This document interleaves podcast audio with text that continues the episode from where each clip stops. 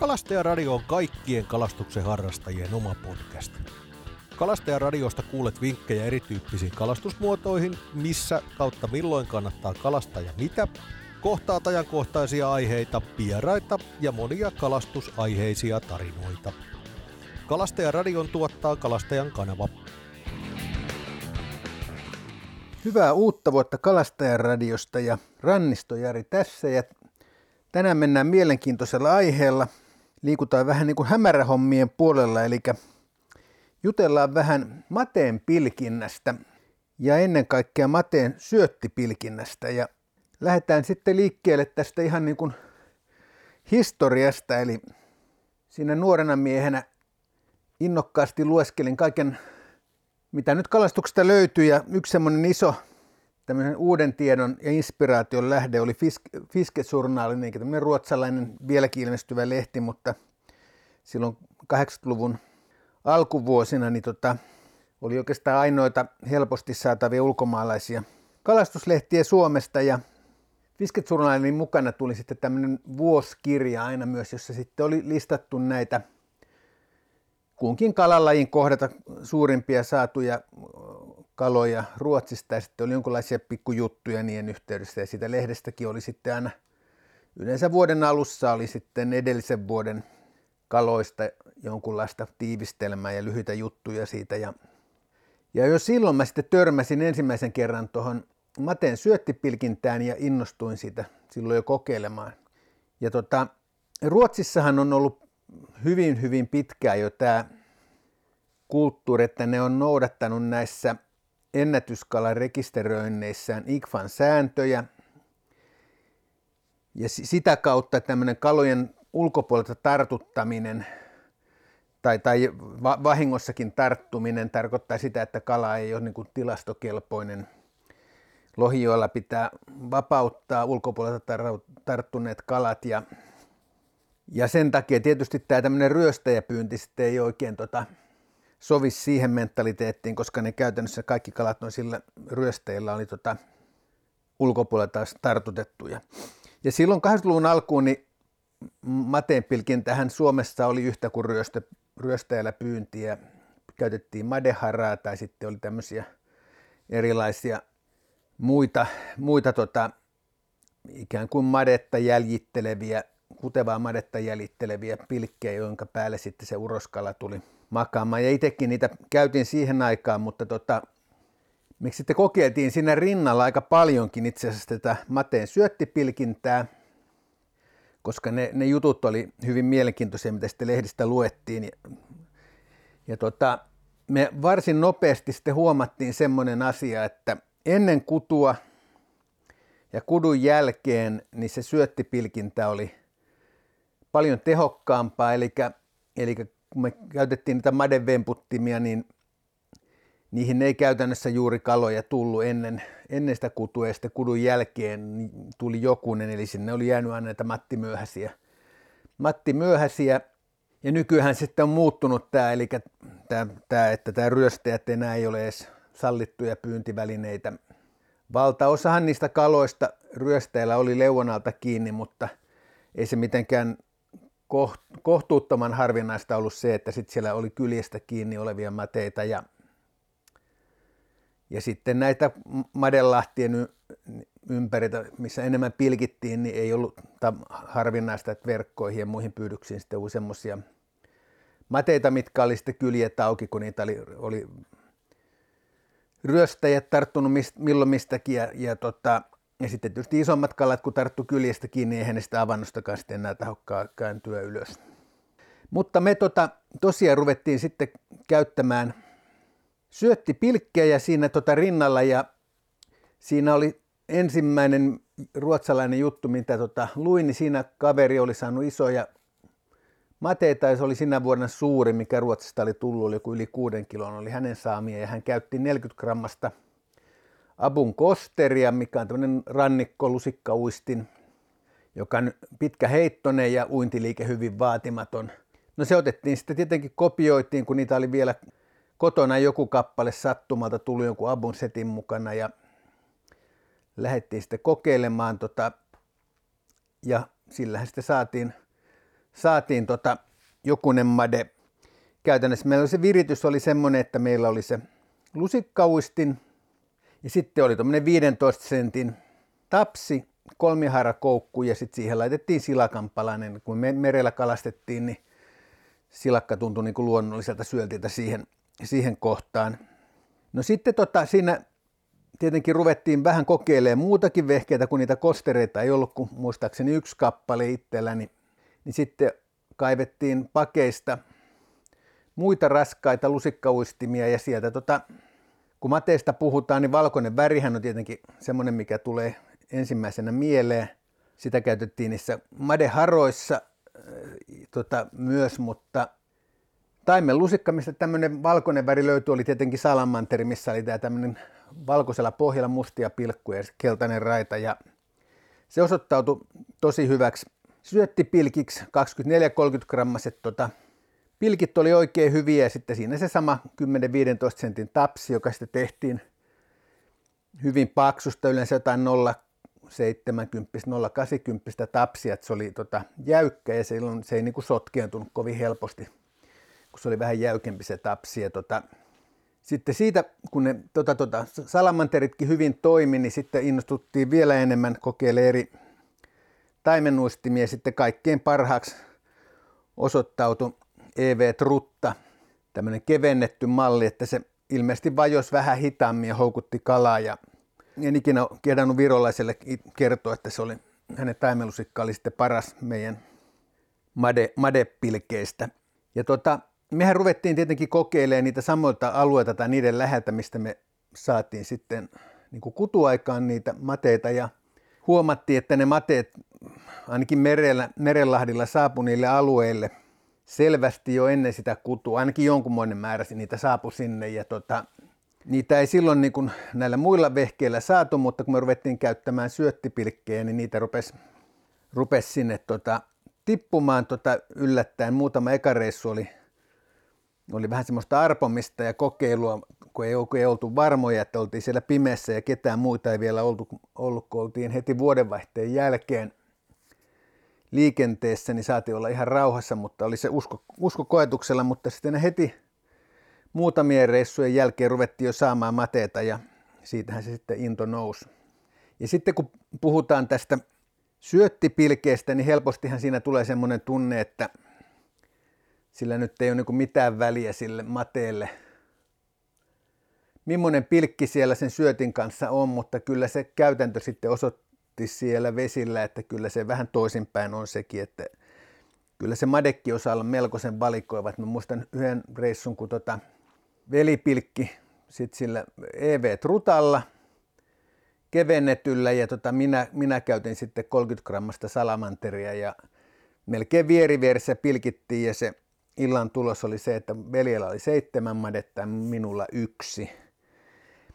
Ja tota, mikään muu sitä ei selitä kuin se, että se EV-trutta oli, oli, oli selkeästi pyytävämpi. Se oli semmoinen jokisuu, missä oli varmaan jonkun verran virtaavaa vettä ja se saattoi, että se leijasi niin kuin se virran mukana vähän sivuun se, se EV-trutta ja tuli sitten niin kuin tavallaan pohjia pitkin takaisin, kun sitä tota, pidettiin siinä paikalla, niin pala, palasi ikään kuin siihen reijän alle lähemmäksi. Mutta joka tapauksessa se kannattaa, kannattaa syöttipilkinessäkin sitä vaihtaa sitä pilkkiä ja etsiä semmoista tota parhaiten toimivaa komboa. Sitten toinen asia, mitä siihen aikaan opittiin ruotsalaisista lehdistä, oli semmoinen niksi, että he käyttivät siinä 30-40 senttiä sen pilkin yläpuolella valkoisesta muovikassista tehtyä semmoista ikään kuin rusettia. Siinä se oli jos sanotaan, että sen sol, solmun ympärillä oli semmoinen 15 senttiä, 10-15 senttiä pitkät semmoiset hapsut ja sen väitettiin houkuttelevan tota mateita ja no siitä en ole varma tota houkutteliko vai ei, mutta hyvin me saatiin sen muovi, muovipussin suikaleen altakin niitä kaloja, että ei se, ei se ainakaan missään tapauksessa haitannut ja todennäköisesti lisäsi kuuluvuutta. No me ei ikinä sitä kokeiltu hirveän paljon isommilla lusikoilla, mutta mä ruotsalaisissa lehdissä törmäsin sitten semmoisiin juttuihin, missä oli käytetty hyvinkin isoja lusikoita, että varmaan semmoisia 15-20 sentin välistä olevia hyvin leveitä lusikoita. ja se, se voi nyt uskoa, että se ainakin niissä jutuissa kuvissa näkyy, että olivat hyvin saaneet kalaa ja se varmasti kuuluu kauemmaksi, että miksi ei toimisi. Me käytettiin lähinnä näitä taimenlusikoita kuitenkin. Ja me kalastettiin siis merellä oikeastaan pelkästään ja silloin tota, tota, jokisuuthan on semmoisia hyviä alueita, missä, mihin made kertyy sitten kutuaikana hyvin isojakin määriä. Ja tämä syöttipilkki toimii myös silloin kutuaikaan, että se, se nykyisen lainsäädännön, joka kieltää nämä ryöstäjät, niin se ei, ei ole sinänsä ollenkaan huono, koska siihen on hyvä, hyvä vaihtoehto käyttää tätä syöttipilkkiä. No toinen, toinen tapa, mikä tuli sitten Suomessa käyttöön oikeastaan ryöstäjien kieltämisen myötä, jota osa oli jo sitten käyttänyt aikaisemminkin, oli Made Morri, joka on käytännössä iso valkoinen muutamien kymmenien grammojen puntti, missä on sitten vähän niin kuin jikikoukussa tai morrissa se koukku ylöspäin, yksi tai kaksi haarainen ja siihen laitetaan sitten kalan palanen syötiksi ja sillä, sitä pomputellaan pohjassa. Sitä en osaa nyt sanoa, kumpi niistä olisi tehokkaampi, se syöttipilkki tai, tai morri, mutta ne ehkä on vähän erilaiset tarjoukset. Jos lähtee vesille, niin ei nyt ole huono vaihtoehto ottaa molempia, molempia vaihtoehtoja kokeeseen. No siinä, jos käyttää syöttipilkkiä ja syöttiä, niin se pitää sitten muistaa, että jos sisävesillä, sisävesillä esimerkiksi pilkkii, niin sitten silakkaa ei voi käyttää, eli, eli mereltä ei voi siirtää täkykaloja. Täkykaloja järvialueelle, että sen kieltää laki ja kaikkein parastahan olisi käyttää oman vesistön kaloja myös täkynä, jolloin kalat, kalataudit ei leviä. Eli tämä on ihan hyvä sääntö, koska maailmalla on, on kalatauteja, jotka ovat hyvin, hyvinkin tota, tarttuvia ja ikäviä, jos ne pääsee leviämään vesistöihin, eli muistetaan se. No me käytettiin paljon silakkaa, sitten myöhemmin, myöhempinä vuosina on tullut käytettyä myös salakkaa ja kuoreita, mitä on tullut hankittua niin kuin täkykalaksi sitten uistelua varten, mutta semmoinen yksi tosi hyvä täkykala tai täky on ahven file. Ja sen takia, että siinä se suomupeite on tosi kova ja se, se pysyy niin kuin koukussa paljon paremmin kuin silakka esimerkiksi, joka on pehmeä. Sitten jos sen siellä vesillä, kun se on vähän jä, jäinen se täky, se vetää koukkuun, niin se helposti tota, jää huonosti kieli. Se, tavallaan se reikä on niin isoja väliä, että sitten kun sillä vähän nyytään, niin sitten vähän kuluttua se täky irtoaa sieltä koukusta ja sen jälkeen se nyt ei enää oikeasti pyydä mitään, että siinä on jonkunmoinen sauma saada vahingossa kalan, mutta ei, ei se yleensä siihen pelkkään koukkuun taho iske. Että kyllä siinä se syötti aika lailla vaaditaan. No silloin kun me puhutaan mateen pilkinnästä, niin sehän on aina sitä hämäristä pimeeseen, pimeeseen pilkkimistä. Ja tämä syöttipilkintä ei sitä kuvioa kyllä muuta, muuta miksikään, että semmoinen huomio, mikä olen lukenut ruotsalaista lehdistä, minkä olen itse myös huomannut, on se, että kudun jälkeen niitä mateita on paljon helpompi saada myös valosassa, eli sen kalastuksen voi aloittaa aikaisemmin, tai niitä voi saada myös aamulla aamuhämärissä.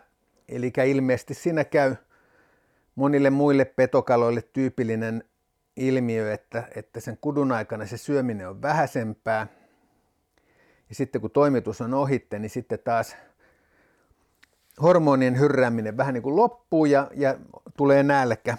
Eli siinä on pidetty jonkinmoista paastoa. Ja sitten tota, kun se aktiivisuus lisääntyy, niin sitten myös valosaan aikaan ollaan valmiimpia ja iskemään täkyyn.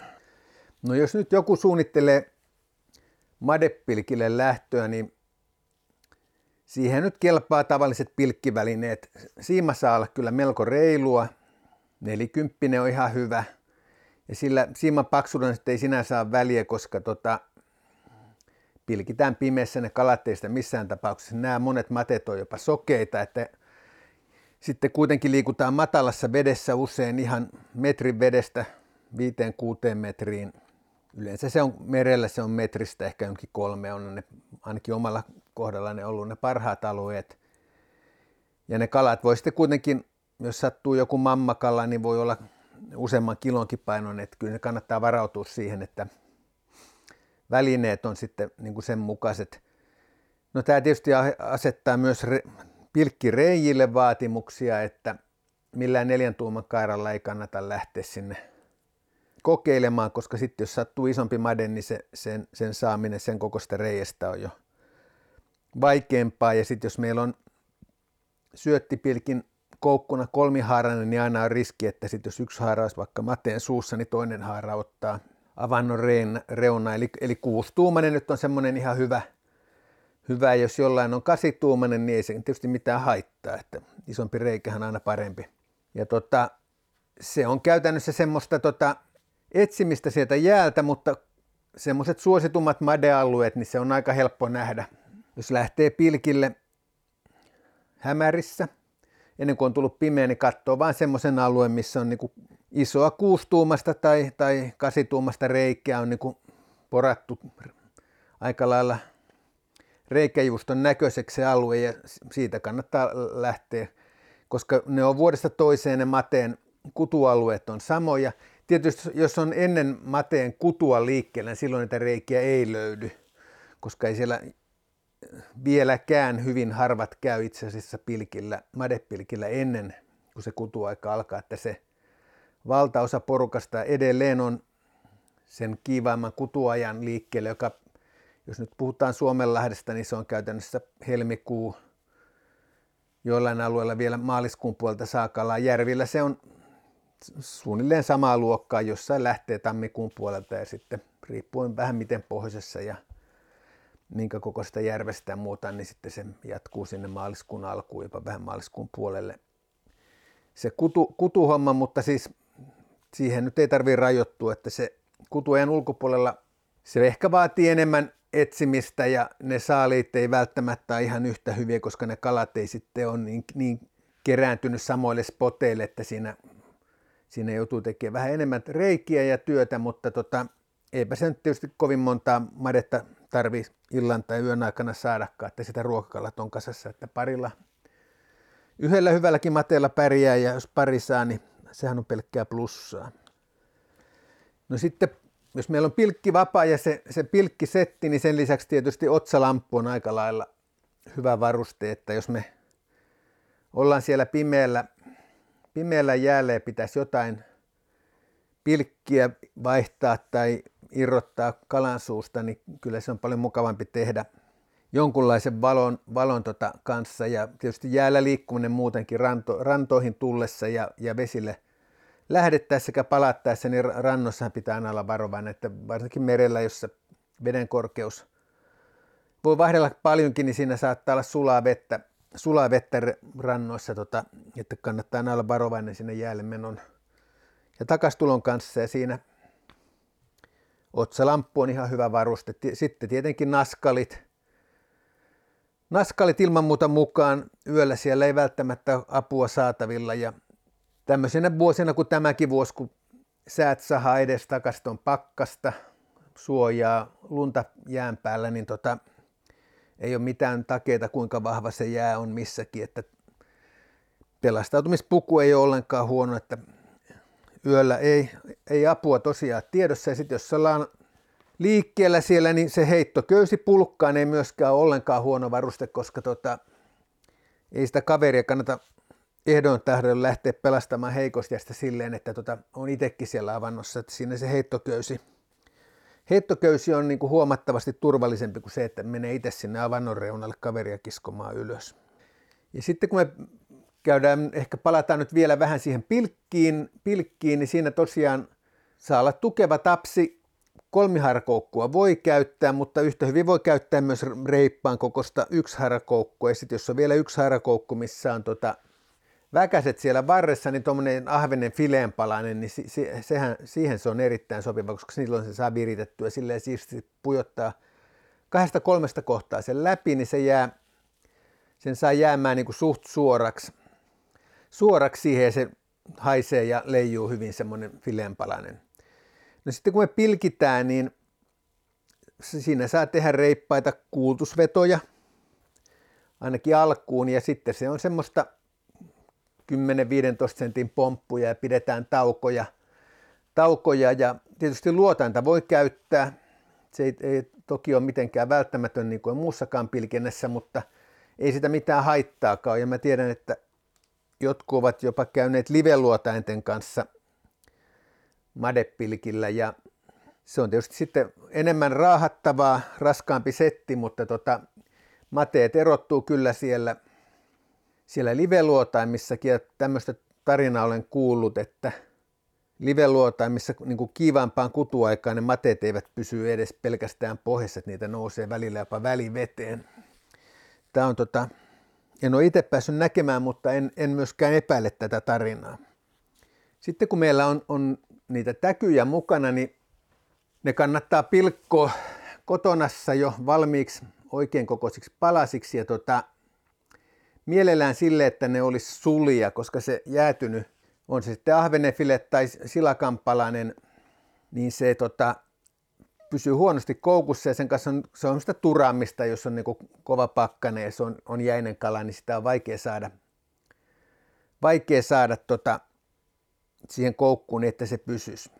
Ja madettahan nyt pidetään semmoisena pohjatonkijana, joka, jolle kelpaa kaikki, mikä vastaan tulee, mutta ei se, ei se made nyt ihan niin tyhmä kala kuitenkaan ole, että kyllä senkin kanssa kannattaa käyttää tuoreita täkyjä, että siitä on itse asiassa jonkun verran tehty, tehty semmoisia vertailevia kokeita koukku, koukkupyytäjien keskuudessa. Ja vanha silakkani on yksi huonoimpia täkyjä, että kyllä sinne kannattaa valita mahdollisimman tuore täky, että kyllä se Made elää kuitenkin myös hajuaistilla aika pitkälle. Ja, ja tota, jos sille on tarjolla tuoreempaa tai vanhempaa, niin kyllä se sen verran kulinaristi se madekki, että mieluummin se valkkaa rujosta ulkomuodostaan huolimatta sen tuoreen vaihtoehdon.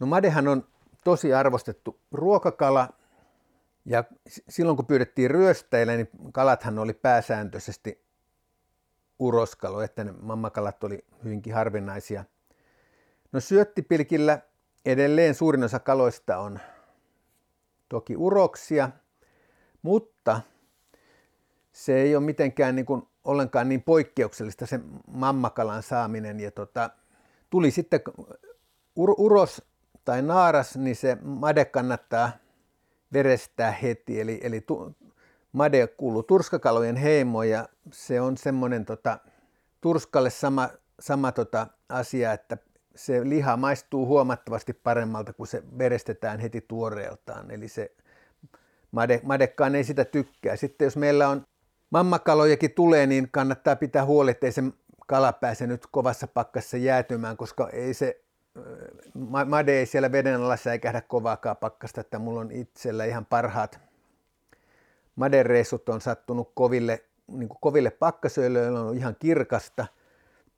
Useinhan sanotaan, että tämmöinen lumituisku, kova tuuli, matala paine, että se olisi niin kuin se oikea madessään, mutta kyllä omalle kohdalle on sattunut tosi hyviä syöntejä myös ihan, ihan tämmöisessä oikeasti arktisissa keleissä, että tota, pakkasta on ollut niin kuin enemmän kuin oikeastaan olisi halunnut, mutta tota, se, on, se on vaan kokeiltava tämänkin asian suhteen, mutta siinä kannattaa tosiaan olla sitten joku mielellään pönttö niille kaloille – joku vuoratus, tyrokspönttö tai muu, ettei ne turhaan jäädy. Eikä se verestäminenkään tähän onnistuu hirveän hyvin, jos ne kalat jäätyy liian nopeasti.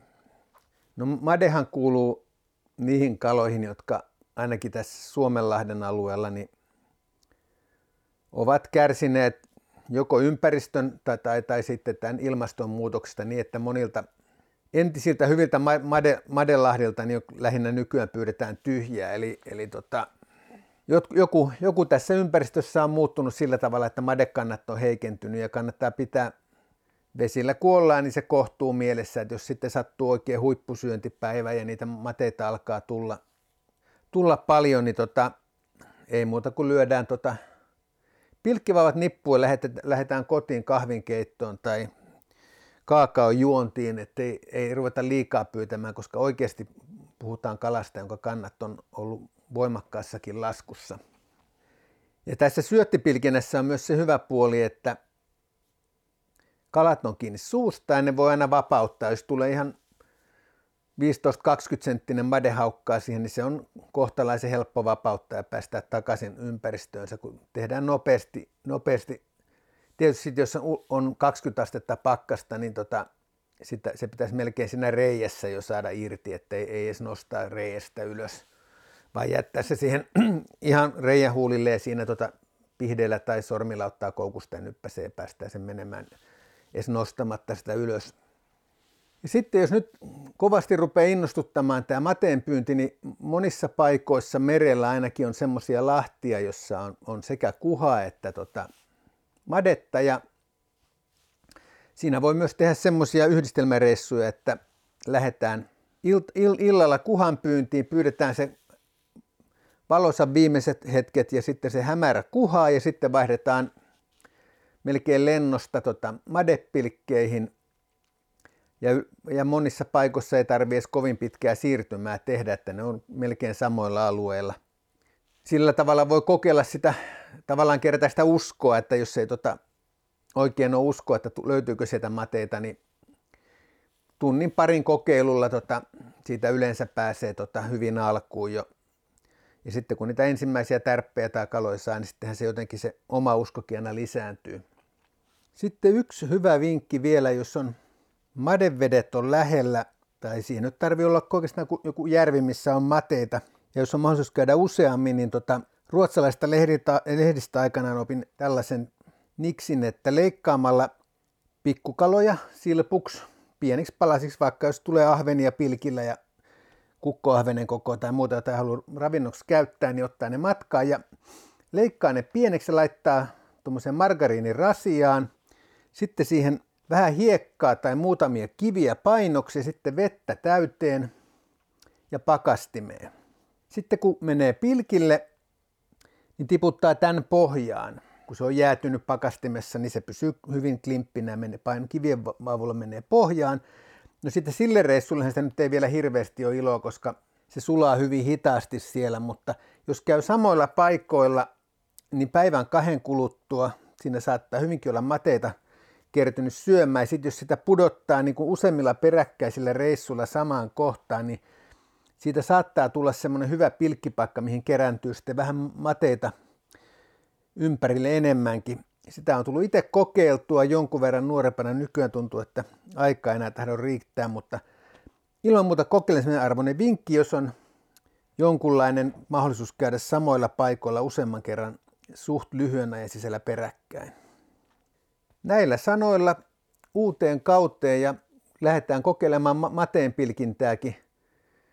Se on monelle uusi, uusi laji, että toi madepilkkiöiden määrä ainakin tässä rannikolla on viime vuosina varmaan näiden madekantojen laskun myötä vähentynyt, mutta tota, törmäillään jäillä ja pysytään pinnalla.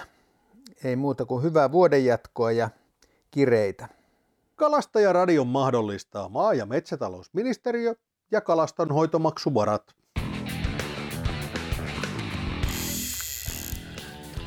Lisä- ja yhteystietoja saat osoitteesta www.kalastajakanava.fi kautta kalastajaradio.